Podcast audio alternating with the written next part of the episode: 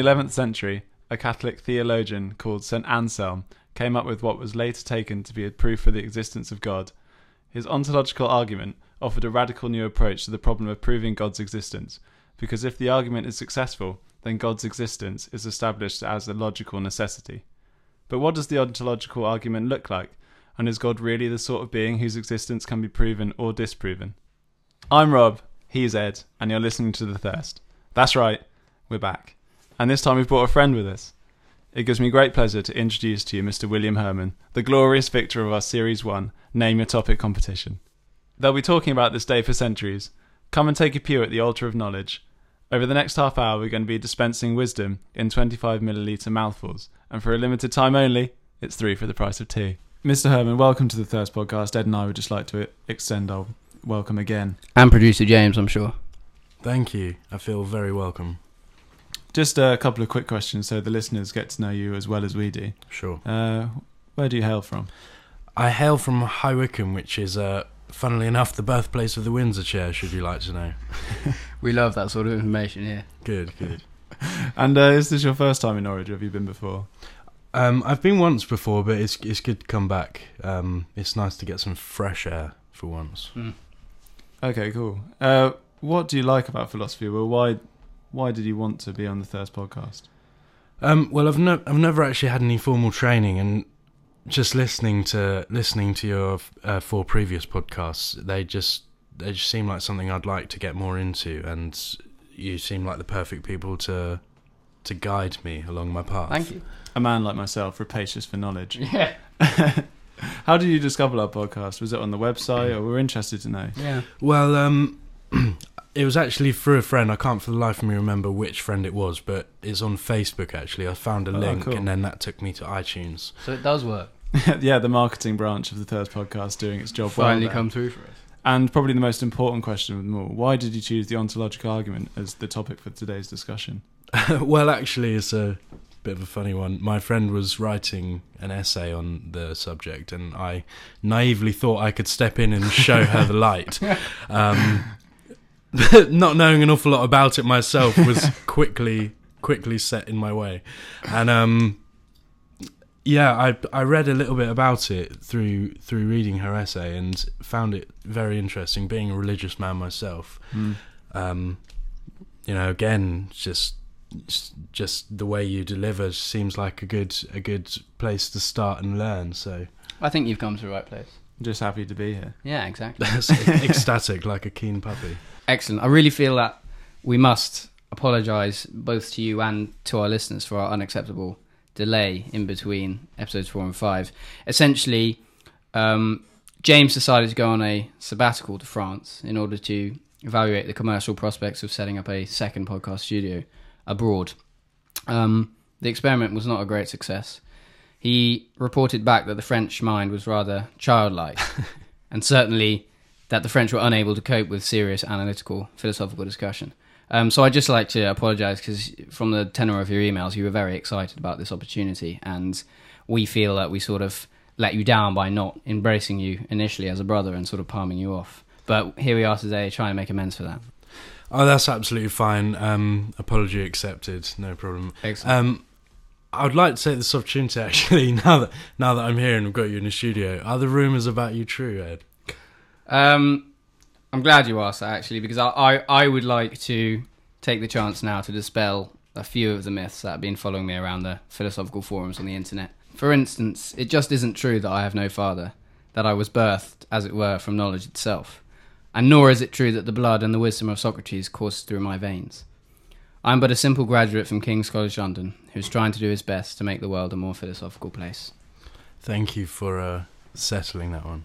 And Rob, are the um, rumours why you call the purple dart true? Yeah, yeah, they are. I know. I know it seems difficult to comprehend that one man can do all of that, but yeah, it is true. Excellent stuff, right? Well, I think it's probably time to get to the meat of the issue. I think we've kept our listeners and young Will here waiting long enough. Let's do this. All right. So, we're going to be talking about the ontological argument. I'll first just unpack the terms a little bit.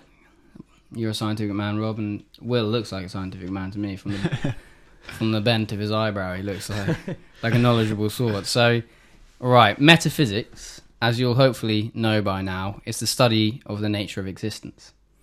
Incidentally, epistemology, which we've also been talking about in this series, is the study of the extent and the variety of human knowledge. So, metaphysics, study of the nature of existence, and ontology is a branch of metaphysics concerned with the nature of being. So, there we are. That's what we're going to be talking about today. No biggie, just a little bit of reality on a Monday morning. Don't worry, we'll have you back in time for tea. Um, there have been many variations of the ontological argument since it was first conceived by St. Anselm in the 11th century. We can't possibly deal with all of them today, so we're just going to focus on Anselm's. In any case, most variations of the argument fundamentally involve the claim that it's impossible to think of God without God existing. So the idea is that a non existent God would be a logical contradiction, like a married bachelor. So, as we saw in episode 2, such a thing is clearly impossible given what it is to be a bachelor and what it is to be married. The suggestion is that, that God has to exist for the same reason that a bachelor has to be unmarried. So if the argument works, and it's a neat trick because it's based on pure reasoning. It's what philosophers call an a priori argument. It concerns reasoning apart from any and all experience. So it's simply a matter of deductive logic. This is as opposed to a posteriori reasoning, which involves evidence from the senses. What this means is that there's no need to infer God's existence based on his seeming presence in the world, as with the argument from design, for example. His existence can be logically established beyond doubt. This is of vital importance because while evidence can be disputed either way, so the believer might see the beauty in nature as proof of God, whereas a non believer might understand it as the workings of science, for example. You can't argue with cold, hard logic. So, what does the argument look like? Well, as I mentioned before, the ontological argument is typically taken to have first appeared in St. Anselm's Proslogion, which was written about 1077 to 78. St. Anselm, as you said in your introduction, Rob, was a Catholic theologian, and a proslogion, from the Latin proslogium, is a discourse on the existence of God. So in his proslogion, Anselm dwells on a verse from the book of uh, Psalms, where it is written, The fool hath said in his heart, There is no God. Now, Anselm supposes that this could have been a message from God, that even the fool could not say in his mind that there is no God. And he sets out to unpack what this might mean. So he starts by trying to find a definition for God. Let's suppose for one moment that such a thing is possible, otherwise, we might as well pack it up now and return home. um, I came into this one with an open mind. Did you? Hopefully, we'll leave it with the closed Yeah, hopefully, we'll leave it with a closed one. Yeah, it's brilliant. Um, okay, well, that aside, um, Anselm des- defines God as a being than which none greater can be conceived. So God is the greatest being we can think of. We can't think of a being greater than God. He is perfection. Anselm reasons that even the atheist is going to agree with this idea of God. What the atheist is going to do is to deny that such a being exists in reality. Anselm's point is that this approach is incoherent, i.e., it makes no logical sense. So ask yourself what is better. Option A, something existing in thought alone, or option B, something existing not just in thought, but in reality as well. Clearly, Anselm reasons, option B is better, so it is better to be real than just to be imaginary. This means that if God exists only as an idea in our mind, then there would be some being more perfect than him, namely the being like our idea of God, who also existed in reality but we've just said that God is perfect. This means that he cannot just exist in our minds, because otherwise he would be less good than he might be. Therefore, we know he must exist, because a perfect being must exist in reality to be completely perfect. Thus, we arrive at the conclusion that God's existence is a necessary consequence of his perfection. It is part of his very nature to exist. I've got a point to make, if I may, Ed. By all means, although if you have a point to make, sir, I'm sure it's a blunt one. Harsh. Um, Harsh but fair. History proves. We haven't heard it yet. No, okay, come um, Surely everyone's idea of perfection is different. So if a god to a, were to exist in real life, everyone's idea of perfection would contradict. Because some people would think, oh, he's got blonde hair, but I'd like my god to have black hair. Well, I think all gods would have blonde hair, first of all, Rob, so I'll deal, deal with that initially. Um, well done. That was a pretty sharp point for a man of your caliber. I'm well, impressed. after five episodes, I like to think that I've made some improvement. Yeah, you certainly have. Um, there's lots of things to say in response. I think the initial, I, w- I would have to agree with you that it is difficult to define perfection. As in, if God is a perfect being, it will be very difficult for us to have in mind what he might be like. Mm. So w- you're saying it's like thinking about infinity. No matter how close you think you can get to infinity, you're still infinity away from infinity. I'm saying that, yeah, I, I think we're the sort of beings that are limited by our own imperfections. So we can't understand what perfection would be like. The only thing we can do is abstract from our limited understanding of things. So if we were trying to think of a perfectly tall building, all we could work with was our concepts of tall buildings. We would have no way of actually reaching the perfect tallness of anything whatsoever.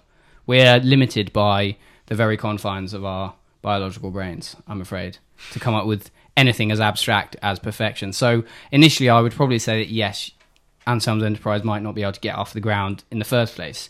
But in his defense, all he wants us to think of is a being than which a greater being cannot be conceived. So perhaps with that in mind as a definition of perfection, as in the best thing, Mm. we might we might be able to do that. I mean, I think we should at least give him the benefit of the doubt that you might be able to think of something greater than other things you can think of. Let's if we keep that as your idea of uh, perfection, then we can at least let his enterprise get off the ground. If not, if we want to get bogged down in the fact that we can't comprehend infinity, then Will's made a long trip for no reason whatsoever, and we'll all go home. I'll concede it. So, let's carry on. Yeah, well, I think it's a good point, and I think yeah, it is difficult, if not impossible, to come up with a coherent idea of God that everyone shares. Um, let's assume that we can come up with an idea of a being than which nothing greater can be conceived, and move on from there. If that's all right with you and Will. I'm ha- uh-huh, yeah, I'm happy with that. Okay, so let's go. Let's return to the argument. Let's consider the argument in its logistical form. So here, here's how it would look if you if you turned over a philosophy paper and, and you wanted the argument in logistical form, so you could destroy it by attacking premise one, two, three, etc. So it would start by going like this: Our understanding of God is a being than which no greater being can be conceived. The idea of God exists in our mind. A being which exists both in the mind and in reality is greater than a being that exists only in the mind. If God only exists in the mind, then we can conceive of a greater being, that which exists in reality. We cannot be conceiving of something that is greater than God, therefore, God exists. It isn't clear what sort of beast Anselm took his argument to be. It seems to me that he did not intend it to be a proof for the existence of God that could be used to persuade the non believers, as indeed it has since been employed. Rather, it looks as though the ontological argument was merely the result of Anselm trying to rationalize his own belief in God. Regardless of his intention, the argument steadily grew into one of the most contentious issues in theology and the philosophy of religion. But what does the argument actually prove if it works? Let's be clear on one thing it doesn't prove a creator God, one who cares about us, one who numbers the hairs on our head, etc. All of that would have to come later through additional argument. What it does provide is a rich conception of a being that is perfectly uh, that is perfect ultimately, and certainly worthy of awe and respect. Well, I don't know about you, Rob or Will, but something seems up to me with the argument. hmm But the difficulty is that the logic looks valid. It's not immediately clear he's made a mistake. And indeed, Bertrand Russell was said to pronounce, Great God in boots, the ontological argument is sound. Other the- uh, philosophers and theologians over the years have been less effusive. Indeed, Russell himself did change his mind. The validity of the ontological argument was challenged by Anselm's contemporary Christians, uh, which is a bit distressing um, for Anselm, I'm sure, who, because they by and large prefer to ground their arguments for the existence of God in experience. Now, one of the more famous responses at the time came from Gaunilo, who was a Benedictine monk, who put forward a criticism of the argument in a work he entitled On Behalf of the Fool, in reference to Anselm's belief that even a fool could not deny the existence of God in his mind. I think that's a fairly. he's picked his fight well there. Yeah, yeah. Um, anyway, Gaunilo's objection takes the form of a reductio ad absurdum, which, as we know, Rob, is my favourite, my finishing move.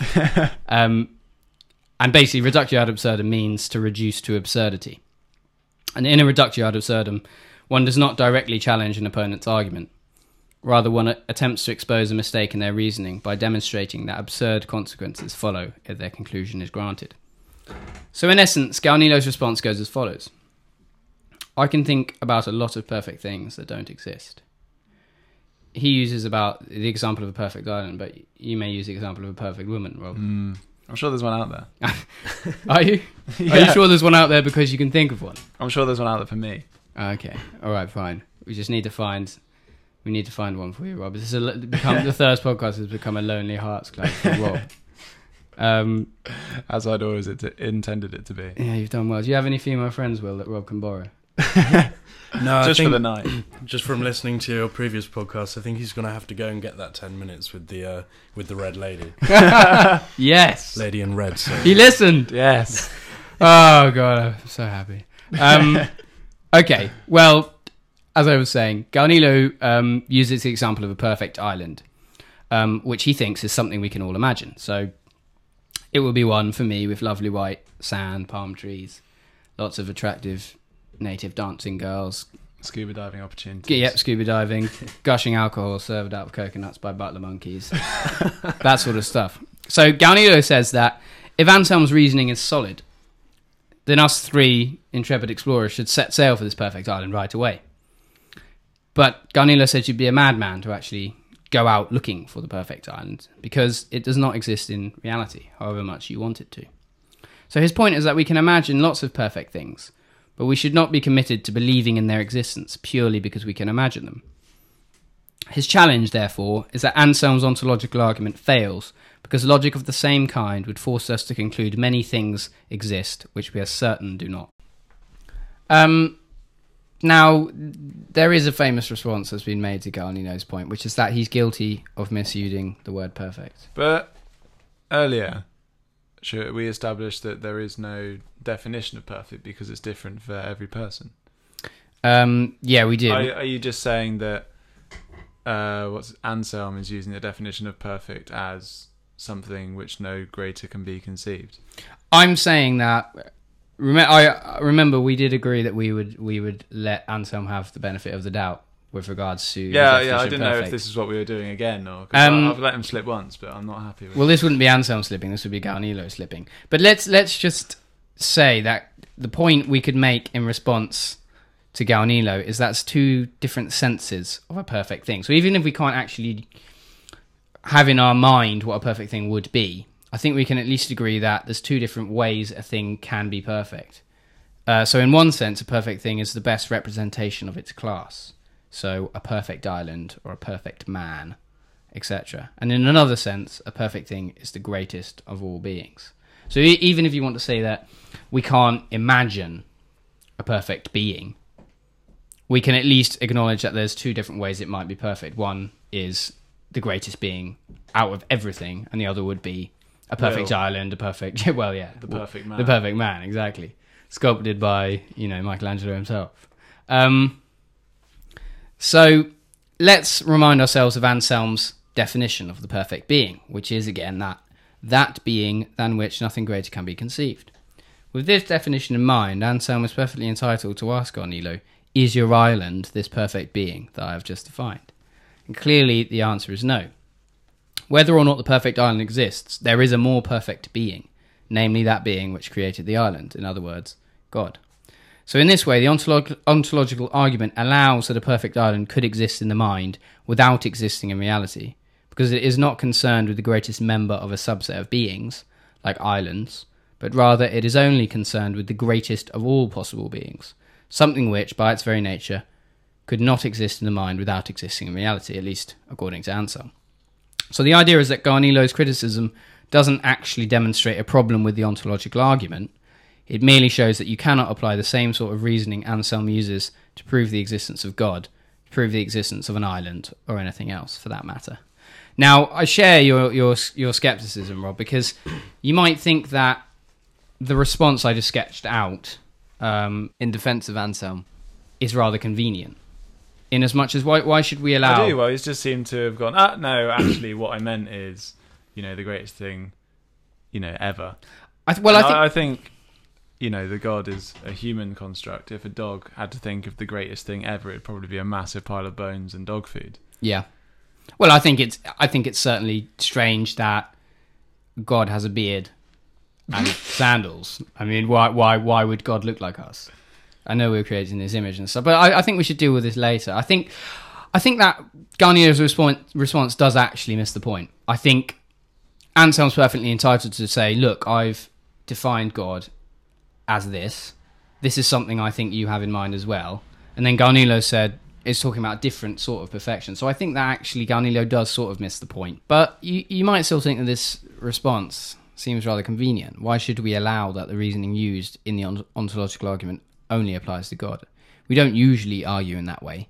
So something still smells a bit fishy to me. But to quote Russell again, it's easier to feel convinced that the ontological argument must be fallacious than it is to find out precisely where the fallacy lies. Thankfully, Immanuel Kant, one of the giants in the history of philosophy, who lived and philosophized during the great Enlightenment period of the latter half of the 18th century, is on hand to help us out. Kant's response to Anselm in the Critique of Pure Reason is to question Anselm's assumption that existence is better than non existence. More specifically, Kant argues that existence is not a property. What he means by that is that existence is not the sort of quality that makes a being more perfect by possession. Every being possesses certain properties. These are things like shape and size. Anselm talks about existence as though it were just one of these properties. But Kant's point is that existence isn't one of these properties. It is what makes a thing and all its properties possible. To put it another way, if something doesn't exist, it doesn't have any properties at all. So a non existent God isn't a nearly perfect being with all the attributes of perfection but lacking existence, as Anselm supposes. He isn't anything at all. He has no qualities because he isn't real. So imagine you have an idea of a house in your mind, and it can have a garage, three bedrooms, a kitchen, nice little lounge with a couple of sofas and a widescreen TV. What Kant is suggesting is that, according to Anselm's logic, Saying that God would be better if he existed is like saying that your idea of a house would be better if it had four bedrooms instead of three. The house is still imaginary, no, no matter how many bedrooms you give it. The crucial point is that just as you have added nothing real to your idea of the house by imagining a fourth bedroom, you have ad- added nothing real to your idea of God by imagining his existence. Both God and the house are still just ideas in your mind. And this is the problem. There is a difference between imagination and reality, which the ontological argument completely fails to take into account.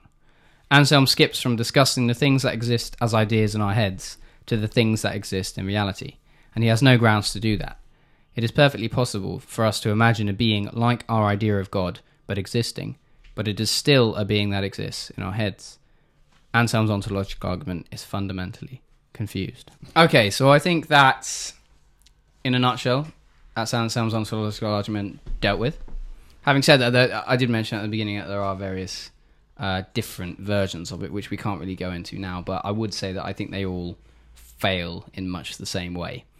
So the question is where does this leave us? Is there such a thing as a proof of God? Um, I mean, we know that Will is a religious man. I think we should state for the record that myself and you and producer James are not religious men, which means it's three to one. Therefore, the atheists win. so that's that dealt with. But um, well, I've got God on my side, haven't I? Oh, yeah, have fun with that. But seriously, um, the discussion in this episode isn't about whether or not we think God exists, but whether or not we think you can prove it either way. So, Will, I'll ask you firstly: Do you think that the ontological argument has been thwarted as I've explained it, or do you think that there's wiggle room for him, for Anselm? Yes, well, I do think that um, you definitely have given Anselm a run for his money, and I do like to base my beliefs on experience, like what was mentioned at the start of the at the start. Yeah, but it is it is very interesting to hear both sides, uh, Kant and Anselm and Anselm. Okay, so so if you don't think that Anselm's ontological argument is that persuasive, let me put a question to, to both you and Rob. With that in mind, is there such a thing as a proof for God? So we've only we've only considered the ontological argument thus far, uh, as it appears in Anselm's writing, and we said that we don't think that's persuasive, or at least I've said that. Um, so is there such a thing as a proof of God? How could you come at, at it another way? Is God the sort of thing that can be proved or not proved. Well, I, I don't necessarily think it's something that you should have to try and prove to somebody. It's in the Bible. It says go forth and like you know spread the word. It's not to it's not to go and like force it down people's throat and say this is God, believe it. It's it's to show people. It's to tell people about it and and enlighten them where they haven't heard of things like that before. Okay. Um, slightly different these days because most people would have had would have heard of that. Yeah, Um, of course.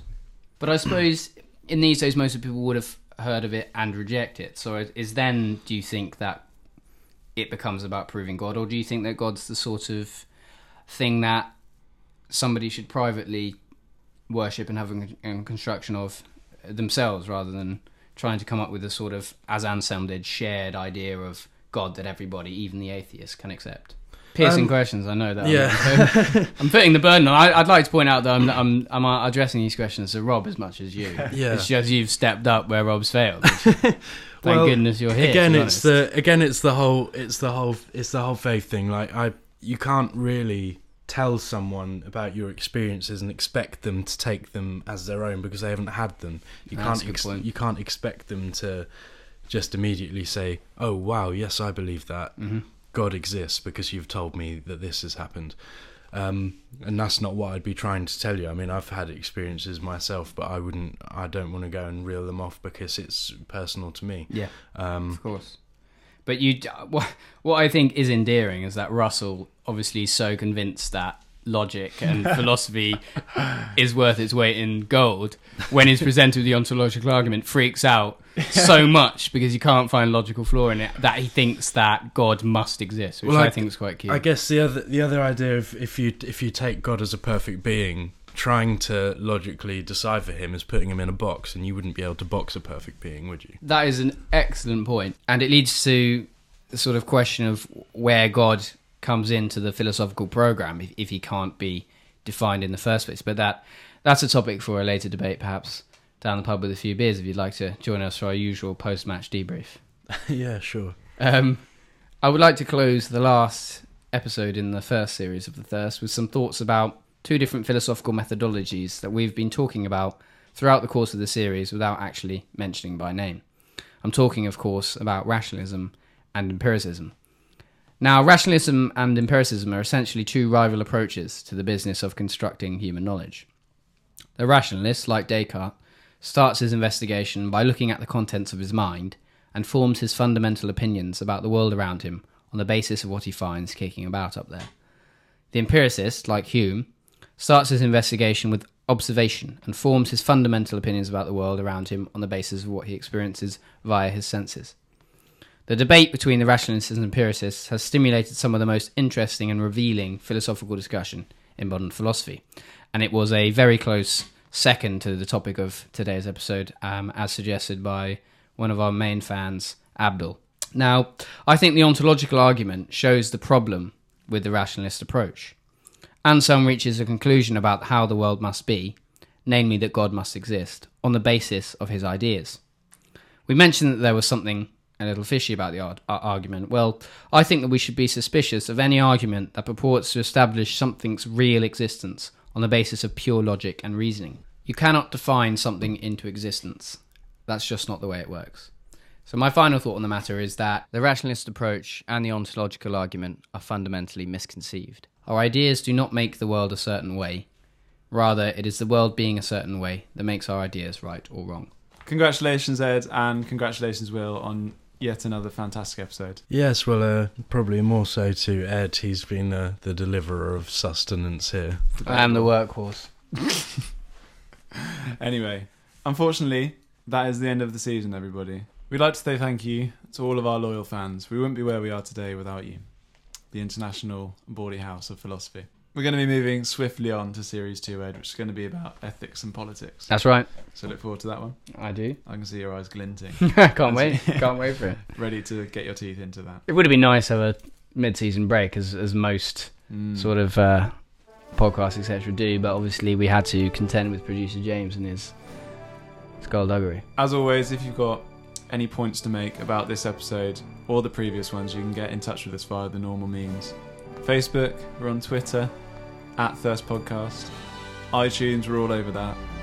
Email thethirstpodcast at gmail.com and of course our website www.thethirstpodcast.com. In the meantime, stay thirsty everyone. I always do.